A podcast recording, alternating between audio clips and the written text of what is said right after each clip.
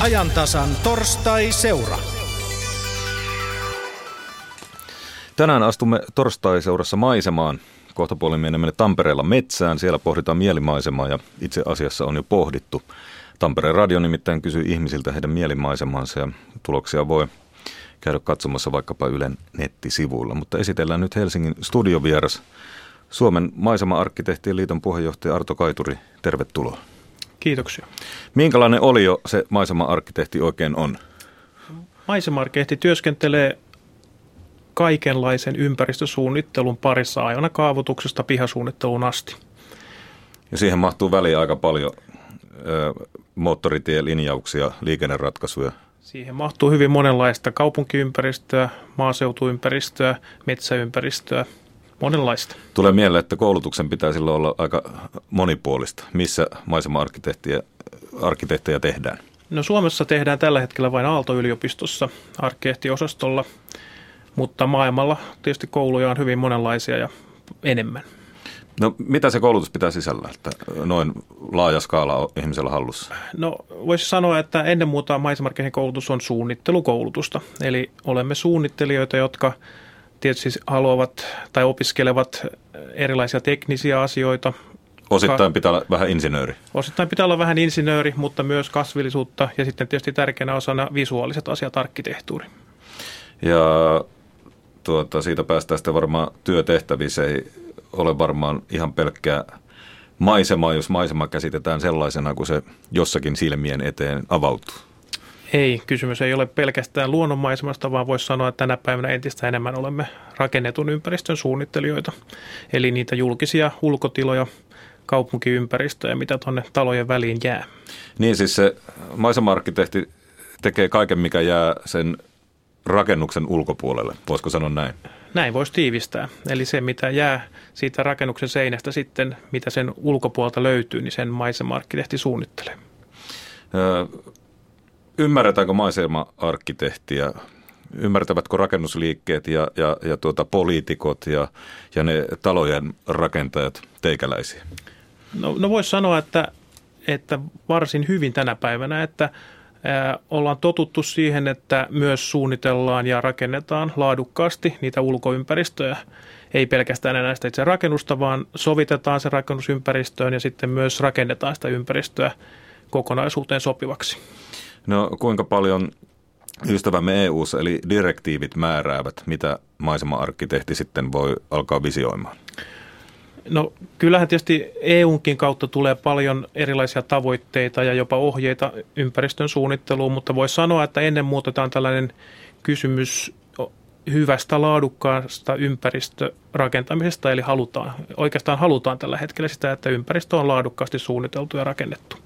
No me jatketaan tovin päästä täältä Pasilasta rakennetun ympäristön kanssa, mutta siirretään lähetys nyt Hatanpään Arboreettumiin Tampereelle. Siellä on Tampereen radion Mari Vesanummi vieraineen valmiina. Tervetuloa torstai pariin tänne Tampereelle ja niin kuin sanottu Arboreettumista Hatanpäältä jatketaan. Tämä on Tampereen vanhin puistomaisema. Olemme tässä Pyhäjärven rannalla. Aurinko paistaa hyvin kauniisti ja kyllä täällä näkyy aika iäkkäitä puita ja vastarannalla myös metsää. Tämä paikka on monelle tamperelaiselle sellainen mielimaisema ja mielipaikka, missä katsella niitä komeita maisemia. Minulla on täällä kanssani Tampereen yliopiston psykologian professori Kalevi Korpela sekä valokuvaa ja valokuvauksen opettaja tai tarkemmin visuaalisen kulttuurin yliopettaja Juha Suompää. Lähdetään liikkeelle maiseman kokemuksesta. Psykologian professori Kalevi Korpela, sinä olet tutkinut maiseman ja ympäristöjen vaikutusta ihmiseen. Kun nyt olemme täällä kauniissa maisemassa järven rannalla, niin kuinka tämä idyllinen maiseman kokeminen vaikuttaa meidän ihmismieliimme?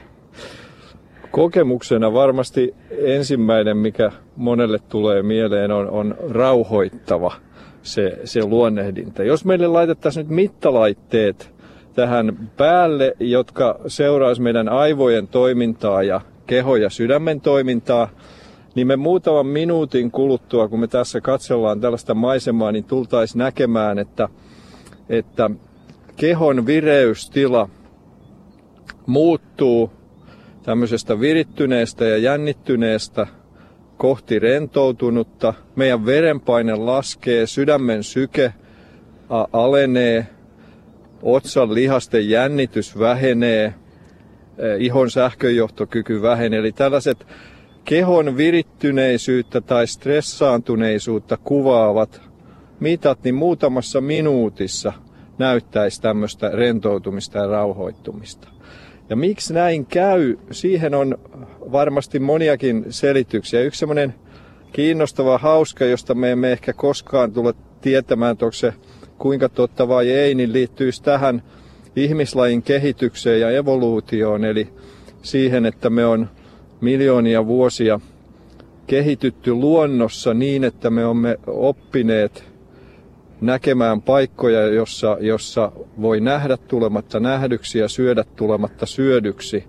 Ja tällaiset luontoympäristöt tämän tyyppisillä ominaisuuksilla voisi olla jotakin sellaista. Meillä on semmoinen automaattinen reagointivalmius tämmöisiin ympäristöihin, joka sitten rakennetun ympäristöhistoria, kun on vaan se 8 tai 10 000 vuotta, se on niin lyhyt, että tämmöistä ei ole ehtinyt syntyä. En tiedä, onko se näin, mutta tässä on yksi kiehtova selitysmalli.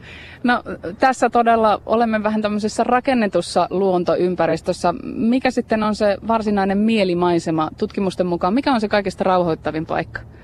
Niin mä oon tuolta 80-luvun lopusta lähtien kysellyt ihmisiltä erilaisilla tavoilla, eri ikäisiltä ihmisiltä, en ihan suoraan mielimaisemaa, mutta tämmöistä arkipäivän mielipaikkaa. Eli mä oon pyytänyt ihmisiä miettimään, että onko jotakin paikkaa arkielämässä, mitä voisi sanoa omaksi mielipaikakseen. Ja tätä on nyt tehty sitten vähän muuallakin kuin Suomessa. Ja kiinnostavaa on se, että kun sadalta aikuiselta näin kysyy, niin noin 60 sanoo jonkun luontopaikan. Ja se on nimenomaan, kun ne on arkielämän paikkoja, niin se on tämmöinen kaupunkimetsä tai kaupunkipuisto johon sitten voi liittyä myöskin tämä vesielementti. Ja tämä ei ole sitä, eikä osoita sitä, että suomalaiset on metsäläisiä noin niin kuin perimältään, koska tämä sama tapahtuu, kun kysytään irlantilaisilta, senegalilaisilta, amerikkalaisilta, ranskalaisilta tai virolaisilta. Tämmöisiä aineistoja on olemassa. Että äh, tämä luontopaikat on tämmöisenä mielipaikkana – semmoinen keskeinen. Ja sitten tietysti voidaan palatakin siihen, että mitä ne maiseman yksityiskohdat. Tässä on hyvin vähän erilaisia, tietysti ihmiset on erilaisia. Jollekulle merkitsee enemmän äänet, jollekulle merkitsee enemmän se ehkä se maiseman yleisrakenne, mutta minun mielestä se keskeinen havainto näistä on, että se on ne luontosisällöt. Että siellä, siellä on jota, keskeisesti se on sitten näitä puita, ruohikkoa, pensaita, joka on jotakin muuta kuin ihmisen tekemää, niin se, se on ehkä se perus kokemus.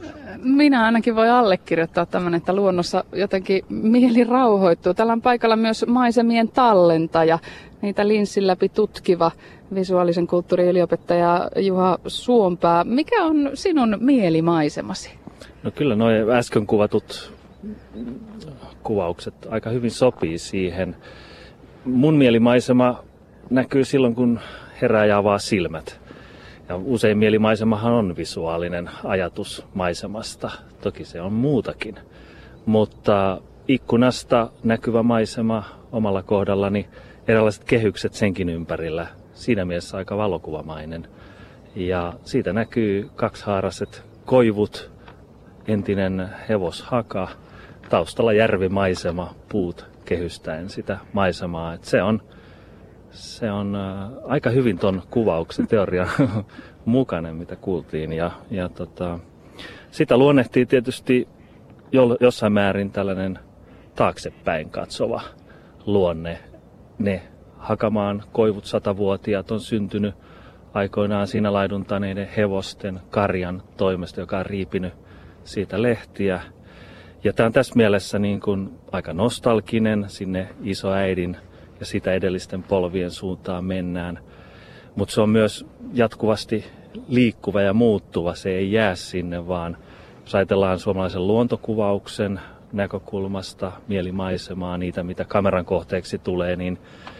niin esimerkiksi tuossa parikymmentä vuotta sitten ihan selkeästi oli näkyvissä, että tämmöiset maisemat, joissa puhelinlangat ei näy maalaismaisemassa, niin ne oli sellaisia ideaali, ideaalikuvia kymmenen vuotta myöhemmin. GPS-torneja yritettiin vältellä ideaalimaisemasta ja tämä nehän fotosopilla tietysti saa pois sieltä, mutta tota, joka tapauksessa niin siinä oli tämmöinen vähän aika nostalginen taaksepäin katsova luonne ja tietysti sitten äh, viimeaikaisia huimia maisemakokemuksia Venäjän Paanajärvellä käyminen, jossa, jossa sen maiseman palautumisen ja taaksepäin menon näkee Kalen Kalelan Paanajärven paimenpojan niin kuin, to, samaisella maalauspaikalla tota, ollessani ja, ja tavallaan tämä kultaajan maalaustaiteen ja tällaisen nostalgian. Tämä vaikutus on ihan ilmeinen. Maisemalla on varmasti aika suuri merkitys tuollaiselle visuaalisen alan työläiselle. Joo, se on ihan totta, että se, se on tavallaan semmoinen itsestäänselvyys, että visuaalinen, visuaalinen hegemonia on ihan hurja oikeastaan sen kautta asiat, niin kuin kauneus ja tällaiset asiat määrittyy pääsääntöisesti, mutta ei pidä unohtaa sitä, että se maisema, mitä ei nähdä, on myös olemassa. Että yksi huimimpia maisemia. Itselläni on ollut yöllinen maisema piilokojussa, kun aikoinaan luontokuvausta tein ja tutkin 90-luvun alussa, niin kun odottaa pimeässä piilokojussa ahmaa huhtikuisessa yössä tähän aikaan, ei näe ulos mitään, mutta mikrofonista kuulee, kuinka ahma saapuu, lumihanki narskuu sadan metrin päässä, lopulta narskuu haaska liha ja kylkiluut katkeilee ja kuulet ahman röyhtäsyn. Ja sä kuvittelet sen maiseman siihen, että maisema ei ole pelkkä visuaalinen rakennelma, vaan se on äänet, hajut, tuoksut ja ja se pimeys, sitä ei pidä unohtaa, koska se on niin harvinaista nykyään. Valo saastettaa joka paikassa ja se estää meitä näkemästä tätä sielunmaisemaa, pimeyttä. Ja tuohon vielä voi lisätä sen historian kerroksellisuuden ja toisaalta sen omakohtaisuuden. Jos mietin ihan omia henkilökohtaisia mielimaisemia, niin, niin ehkä yksi ylitse muiden lienee maisema omasta mökkirannasta. Ja se on varmaan aika monella suomalaisella sellainen maisema, mitä mielellään toljottelee pidemmänkin pätkän. Professori Kalevi Korpela, kuinka merkityksellistä on henkilökohtainen sidonnaisuus siihen maisemaan?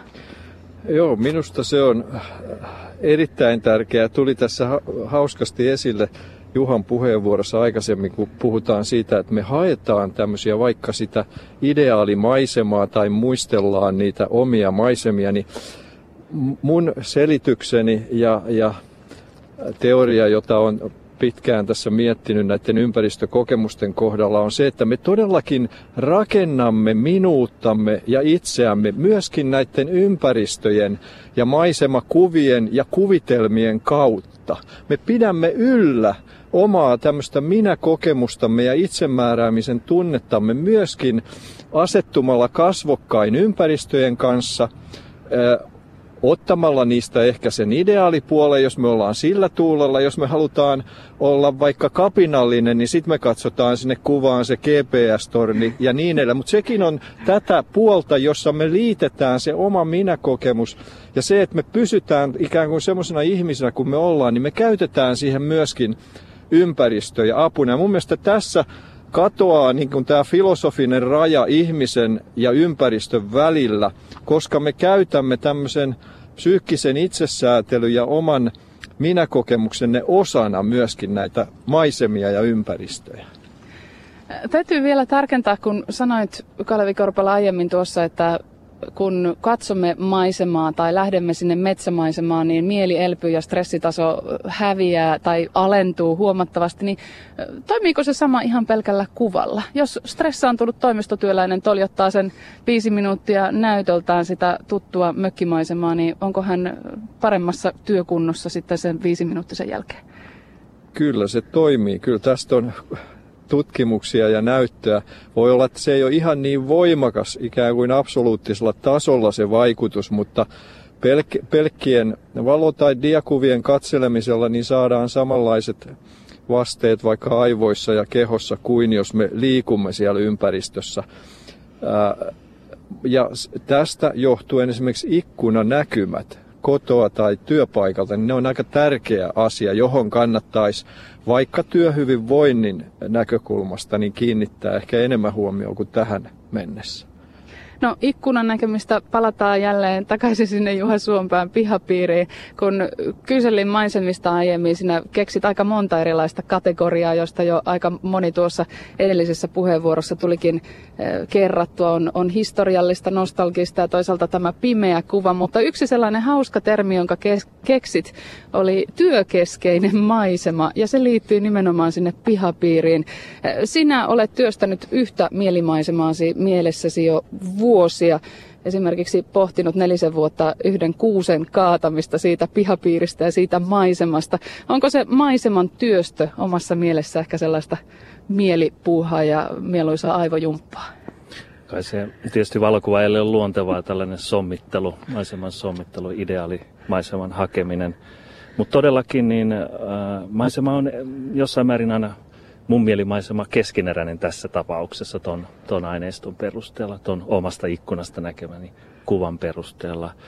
Siellä todellakin on vanha hakamaa ja ketokasveja ja, ja sitä miettii, että pitäisikö se kuusi kaataa, mutta kun niillä on pahus soiko omat historiansa ja, ja tota, esi-isien istuttama kaksihaarainen koivu, tienvarsi, joka raapii joka kerta loka-autoa, kun se tulee tyhjentää sakokaivoa. Että että siihen liittyy monenlaisia tunteita ja valintoja. Pitäisi asua siinä maisemassa, jotta osaa tehdä niitä valintoja. Tämä on kyllä tärkeä. Jos kohta se ikkunakin siellä toimistopaikassa, jos sellainen ylellisyys edes olisi, niin ne on, ne on tosi tärkeitä. Mutta tämä keskeneräisyys ja työmaisema sillä mielessä tietysti toisaalta rajattuna, että, että semmoinen miellyttävä maisema, niin eihän se se tota, saa olla liian työllistävä. Tarkoitan sillä sitä, että tämmöinen romanttinen maisemakuva on, on hyvin miellyttävä pääsääntöisesti. Jos ajatellaan suomalaisen luontokuvauksen menestystarinaa, niin sehän on se keskeisin niin kuin, kuva ympäristöstä. Se on maisema, joka on usein sumussa tai auringonlaskussa, ja se on kuva sellaista hetkestä, jolloin ei tehdä työtä, jolloin ollaan vapaalla, ollaan lomalla tai sitten siellä kesämökillä. Että tämä työkäsite on monenlainen, monen suuntaan. Ja toisaalta kyllähän sekin on jälleen eteenpäin muokkausta, oli se sitten romanttista tai, tai sitä toiminnallista. Palataan Pasilaan jatkamaan tarkemmin tästä maiseman muokkauksesta maisema-arkkitehdin näkövinkkelistä. Näin Tampereella Mari Vesanumi vierainen. Arto Kaituri, millaisen mietteen kuuntelit tuossa maisemapuhetta professori Kalevi Korpela ja valokuvauksen opettaja Juha Suompään toimesta? Ainakin nyökyttelit monessa kohtaa, että juuri näin. Näin se on. Tämmöinen mielimaisema on, on monille se, niin kuin se tyypillisin maisema keskustelun aihe, eli puhutaan siitä, mikä on se miellyttävä, miellyttävä maisema ja minkälaisia, eleme, minkälaista se muodostuu. Mutta arki on muutakin kuin näitä ikään kuin huippuhetkiä. Onko muuten Arto Kaituri ammattilaisella mielimaisemaa? No kai kun itse tuolta länsirannikolta Porista kotoisin, niin sen on jonkinlainen meren rantamaisema on varmasti se minulle mieluisin mielimaisema. Taitaa aika monella suomalaisella vesielementti jotenkin siinä mielimaisemassa, mutta tosiaan puhutaan täällä hieman rakennetusta maisemasta ja sehän lähtee kaavoituksesta. Lähdetäänkö ihan perusteesta? Mikä se kaava oikein on? No kaavallahan määritellään maankäytön rakentuminen, eri toiminnot ja myös ne alueet, jotka jätetään sitten sen rakentumisen ulkopuolelle. Ja näin maisemarkkinoiden näkökulmasta maankäytön suunnittelu tietysti pyrkii sovittamaan yhteen sen rakentamisen ja sitten ne maiseman ja luonnon arvot, joihin rakennetaan. Ja jos kaavat tehdään huolella, niin siihen otetaan maisema-arkkitehti mukaan tekemään ilman muuta maiseman lähtökohdat on sellainen tärkeä lähtökohta, mitä erityisesti maisemarkkehti haluaa maankäytön suunnittelussa korostaa. No nykyään puhutaan paljon näistä maisemaselvityksistä, eikö niin? Kyllä joo. Maisemaselvitykset on itse asiassa kuuluneet aika pitkäänkin jo maisemarkehdin perustyön ja tuolta 70-luvulta alkaen. Eli maisemaselvitykset on sellainen osa-alue, mikä pyrkii juuri analyyttisesti lähestymään sitä rakentamista siten, että maiseman arvot voitaisiin ottaa paremmin huomioon. No näähän on oikeastaan jollakin tapaa arvostuskysymyksiä, että, että mitä arvostetaan, kun kaavoitetaan. Ja silloinhan me puhutaan helposti ei pelkästään siitä estetiikasta, että mikä on kaunista, mutta myös siitä, että, että mitä sinne halutaan. Silloin puhutaan vaikkapa liikenneratkaisusta, melusta, onko sen torjuminen arvo vai saako sitä olla, eikö niin? Kyllä vaan. Eli maisemahan, maisema ei voi maankäytön suunnittelun yhteydessäkään erottaa muista asioista. Eli maisema-arkkitehti, niin kuin muutkin maankäytön suunnittelijat, pyrkivät omalla työllään yhteensovittamaan sekä toiminnot että ekologiset asiat, että sitten ne maisema-asiat, joita itse ehkä koen juuri tämä arkkitehtuuri, visuaaliset arvot, ne tärkeimpänä. No miten sitä voidaan arvottaa sitä maisemaa?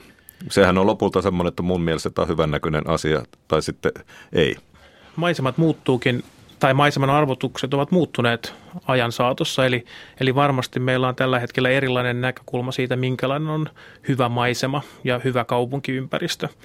Mutta oikeastaan voisi sanoa, että tällä hetkellähän, tällä hetkellähän tällainen eri toimintojen, eri, eri tota, käyttäjäryhmien ja sitten näiden ekologisten arvojen yhteensovittaminen on monen mielestä semmoinen tärkeä lähtökohta kaupunkiympäristön ja maiseman suunnittelussa. No mitä se voisi käytännössä olla, joku esimerkki? Se olisi käytännössä sitä, että kun suunnitellaan esimerkiksi uutta kaupungin osaa, niin siihen jätetään riittävät vapaa-alueet virkistyskäyttöön, jätetään riittävät alueet siihen suojelukäyttöön ja sitten kun se rakennetaan se rakennettu alue, niin se sovitetaan hyvin näihin edellä mainittuihin asioihin. No tuossa, tuossa Tampereelta kuultiin siinä, siitä, että oliko se nyt Juha Suompaa, joka mainitsi, mainitsi tuota pihasta, että kun sillä on se historiansa, niin tämähän pätee aika paljon myös tähän rakennettuun ympäristöön, että nykyään semmoista ikään kuin historiatonta tilaa, jonne rakennetaan, voi olla aika hankala löytää. Kyllä vain, eli tota, voisi sanoa, että maisemarkkehti kun lähtee suunnittelemaan, niin erittäin tärkeää on tietysti tutustua hyvin siihen, siihen alueeseen, millä suunnitellaan ja löytää sieltä ne paikan arvot, voisi sanoa paikan henki, josta, josta sitten se suunnittelu käynnistyy. Ja tietysti monesti kun puhutaan näistä, varsinkin näistä luontoarvoista, niin nehän on sellaisia arvoja, joiden säilyttämiseen oikeasti täytyy tehdä töitä, jos haluaa, että ne sitten sen rakentamisen jälkeenkin siellä vielä ovat. Onko se edes mahdollista? On ilman muuta, eli kyllä voisi sanoa ihan tyypillisimmillään tällaiset niin kuin säilytettävät metsäalueet asutuksen yhteydessä, niin on niitä esimerkkejä, joilla se on monessa paikassa onnistuttu näiden arvojen säilyttämisessä. Ja jotenkin sehän on myös se, jossa sitten herkästi tulee ikään kuin kaksi puoluetta vastakkain. Helsingissä nyt on tietysti Kivinokka hyvä esimerkki siitä, mutta esimerkkejä ympäri Suomea, että joskus joku ää, pienikin luonnontilassa oleva alue, niin se koetaan niin tärkeäksi, että sitä sen puolesta ollaan valmiita taistelemaan. Kyllä vain, eli, eli niin kuin tässä haastattelussa tulikin ilmi, että ihmisillä on hyvin erilaisia näkökulmia siihen, mitkä ovat arvokkaita elementtejä siellä ympäristössä ja maisemassa. Mutta voisi sanoa, että maisema työssä korostuu sellainen tiettyjen kokonaisuuksien hallinta, eli, eli niillä säilytettäviä alueiden lisäksi on sitten jossain alueessa rakennetaan sitä rakennettua ympäristöä, on sitten viheraluetta, puistoa, ja sitten jossain on sitä rakennettua aluetta, eli niitä niitä tontteja ja rakennuksia? No ihan tavallinen asuinalue. Sehän vaatii siis myös tämmöisen maisema-arkkitehden. Vaatiiko sitten siellä alueella pienemmät yksiköt? Kyllä vain, eli tota, maisema työ muodostuu oikeastaan ihan sieltä pihasuunnittelusta alkaen niiden tai tämmöisellä voisi sanoa tavallisella asuinalueella pihasuunnittelusta sitten sinne julkisen ulkotilan katutilojen, aukioiden ja sitten niiden viheralueen suunnitteluun. Eli voisi sanoa, että koko skaala löytyy maissamarkkinoiden työpöydältä hyvin usein. No onko duunit lisääntynyt sitä kautta, kun televisiossa on paljon näitä, näitä tuota, mökin parannusohjelmia? Kyllä varmaan sekin on vaikuttanut, mutta voisi sanoa, että kyllä meillä ehkä ensisijaisesti työn määrän lisääntymiseen on vaikuttanut se, että entistä enemmän Suomessakin kaupungit kasvavat, ne tiivistymät, nämä, nämä kysymykset, joissa niin kuin luonto ja virkistyskäyttö ja rakentaminen kohtaavat, niitä on entistä useammin. Niin ennusteet esimerkiksi Helsingin suhteen, nehän on tuota, aikamoisia, muutaman kymmenen vuoden kuluessa jopa satoja tuhansia asukkaita lisää. Se väistämättä tarkoittaa sitä, että siellä joudutaan tekemään aika radikaaluja ratkaisuja ympäristön ja maiseman suhteen. Se väistämättä tarkoittaa sitä, että, että entistä enemmän tästä meidän elinympäristöstä tulee rakennettua ympäristöä. Miltä se sitten näyttää, tietysti riippuu aina siitä tilanteesta, onko, onko se niin kuin hyvin luonnonmukaisen näköistä vai onko se rakennettua ympäristöä vai ihan voisi sanoa sellaista kivikaupunkiympäristöä, jossa sitten tämmöisenä voisi sanoa vihreällä elementillä, kuten puilla kasvillisuudella on vähemmän roolia, mutta tämä kaikki on kuitenkin sellaista, mitä, mitä sitten pitää suunnitella. Mikä on trendi tällä hetkellä maailmalta? Minkä, minkälaista tiivistä no kaupunkirakentamista tehdään? Voisi sanoa, että sellainen trendi on maailmalla tällä hetkellä, että tämmöinen kaupunkitilojen entistä monipuolisempi käyttö, että ei puhuta enää siitä, että on pelkästään autoille varattu katutilat, vaan entistä enemmän on tarkoitus, että siellä viihtyvät ihmiset, siellä on erilaisia tapahtumia ja, ja käyttöä siinä kaupunkitilassa, ei enää pelkästään liikenneympäristöä. Eli haetaan ikään kuin toimintojen kautta sitä suunnittelua. Kyllä vaan erilaisten tapahtumien ja toimintojen ja niiden niin kuin yhteensovittamisen kautta. No miten tämmöinen kaupunkimaisema sitten, jos ihmisiltä kysytään, otan taas Helsingin esimerkiksi, kun täällä ollaan, niin Helsingin siluetin, tai sanotaanko jos arkkitehdiltä kysytään museoväeltä, niin Helsingin siluetinhan pitäisi ikään kuin olla ikuisesti sama. Tämä asettaa varmaan haasteita sitten sille kaupunkiympäristösuunnittelulle. Tämä asettaa haasteita monin paikoin. Tietysti tällainen niin kuin historiallisesti lähtökohtien tunnustaminen ja niiden arvostaminenkin on tärkeä lähtökohta tietysti julkisen ulkotilan suunnittelussa, mutta voisi sanoa, että ehkä, ehkä tämmöiseen ulkotilan suunnitteluun erityisesti liittyy se, että se ei ole juuri koskaan aivan valmis ja ylipäätään se kehittyy historian aikana koko ajan. Eli siinä mielessä tämä muutos on, on niin aika luontevaa. Ja ehkä pitäisikin ajatella niin, että ei jätetä tässä nyt ikuista muistomerkkiä tuleville sukupolville, antaa heidänkin sitten osallistua siihen vuoropuheluun oman rakentamisensa kautta. Kyllä vain, ja tietysti ne sellaiset, voisi sanoa, ikuiset, ikuiset elementit tuolla meidän kaupunkiympäristössä, kuten jotkut kallioalueet tai, tai muut metsäalueet, niin ne on tietysti tärkeitä, mutta, mutta kaupunkiympäristö on monesti muuttuvaa ympäristöä. No miten Arto Kaituri, jos maisema-arkkitehti saisi päättää, niin miten nämä meidän rakentamisen prosessit sitten muutettaisiin? No, rakentamisen prosessit on varmasti tota, siinä mielessä monimutkaisia tällä hetkellä, että tämmöinen julkista ulkoympäristöä, sitähän tällä hetkellä suunnitellaan kaupunkien toimesta ja sitten taas niitä tontteja suunnitellaan rakennusliikkeiden toimesta silloin, kun puhutaan sen maankäytön suunnittelun kaavoituksen jälkeen tapahtuvasta suunnittelusta. Ja voisi sanoa, että tämmöisen niin kuin kokonaisvaltainen suunnittelu siinä, jossa näet nämä piha-alueet ja julkinen ulkotila suunnitellaan yhteen luontevasti, niin se olisi semmoinen hyvä tavoite hyvin monissa hankkeissa. Eli luen tämän niin, että tällä hetkellä niin ei tapahdu. Ei aina tapahdu, joo. Eli, eli tota, on hyviäkin esimerkkejä, voisi sanoa Helsingistä vaikka, vaikka tonne, tonne, tai voisi sanoa, että pääkaupunkiseudulla monet kaupungit, kuten Vuosaari tai, tai alueita, joihin on erityisesti haluttu sovittaa tähän yhteensovittamiseen, niin siinä on kyllä onnistuttu, mutta sitten, sitten taas on tietysti toisenlaisiakin esimerkkejä. Kiitos näistä Arto Kaituri. Kiitos vierailusta. Mennään vielä hetkeksi sinne Hatanpään Arboreettumiin, jossa Mari Vesanummi on valmiina. Täällä Arboreettumissa miehet maastossa kirjoittivat tiiviisti muistiinpanoja tuosta maisemarkkitehti Arto Kaiturin sanomasta. Kalevi Korpela, minkälainen vaikutus mieleen on silloin, kun lähdetään sieltä luonnosta tuohon rakennettuun urbaaniin ympäristöön? Niin, kyllä kai siinä, jos taas tällä mittarivertauksella miettii, niin, niin tämmöinen viritys ja jännittyneisyys ja stressi kohoaa, joka e, johtuu myös ei pelkästään siitä, että miltä rakennettu ympäristö näyttää, vaan myös siitä melusta ja ilmansaasteista ja muista, mitä, mitä siellä on. Että, et, et tässä tulee se yksi hyvä, hyvä lisä tavallaan tähän, kun puhuttiin pitkään tästä, että nämä on arvostus- tai makukysymyksiä osin sitäkin, mutta pitää muistaa myös, että nämä on osin myös näitä tietokysymyksiä. Että meillä on aika paljon nyt tutkimustietoa siitä, että mitkä on vaikka viherympäristöjen ja rakennettujen ympäristöjen hyvinvointi- ja terveysvaikutukset. Ja näitäkin kannattaa tietysti tuoda sitten mukaan, mukaan tähän suunnitteluun ja keskusteluihin. Että siellä on aika paljon myöskin sellaista tietämisen asiaa ja me tiedetään, että mikä keskimäärin tai isommalle joukolle ihmisiä näyttää sopivan ja mikä toinen taas ei. Tämmöisiä ajatuksia ehkä tästä tuli. Tuolla puhuttiin myös maiseman muutoksesta ja siitä, Juha Suompää, sinäkin muutamalla sanalla mainitsit, kun niitä ikimetsiä muistelit sieltä, sieltä itärajalta. Minkälaisia ajatuksia heräsi tuolta Pasilan keskustelusta? Niin maisema, maisema ei, ole, ei ole vaan tämmöinen esteettinen äh, kauneusasia.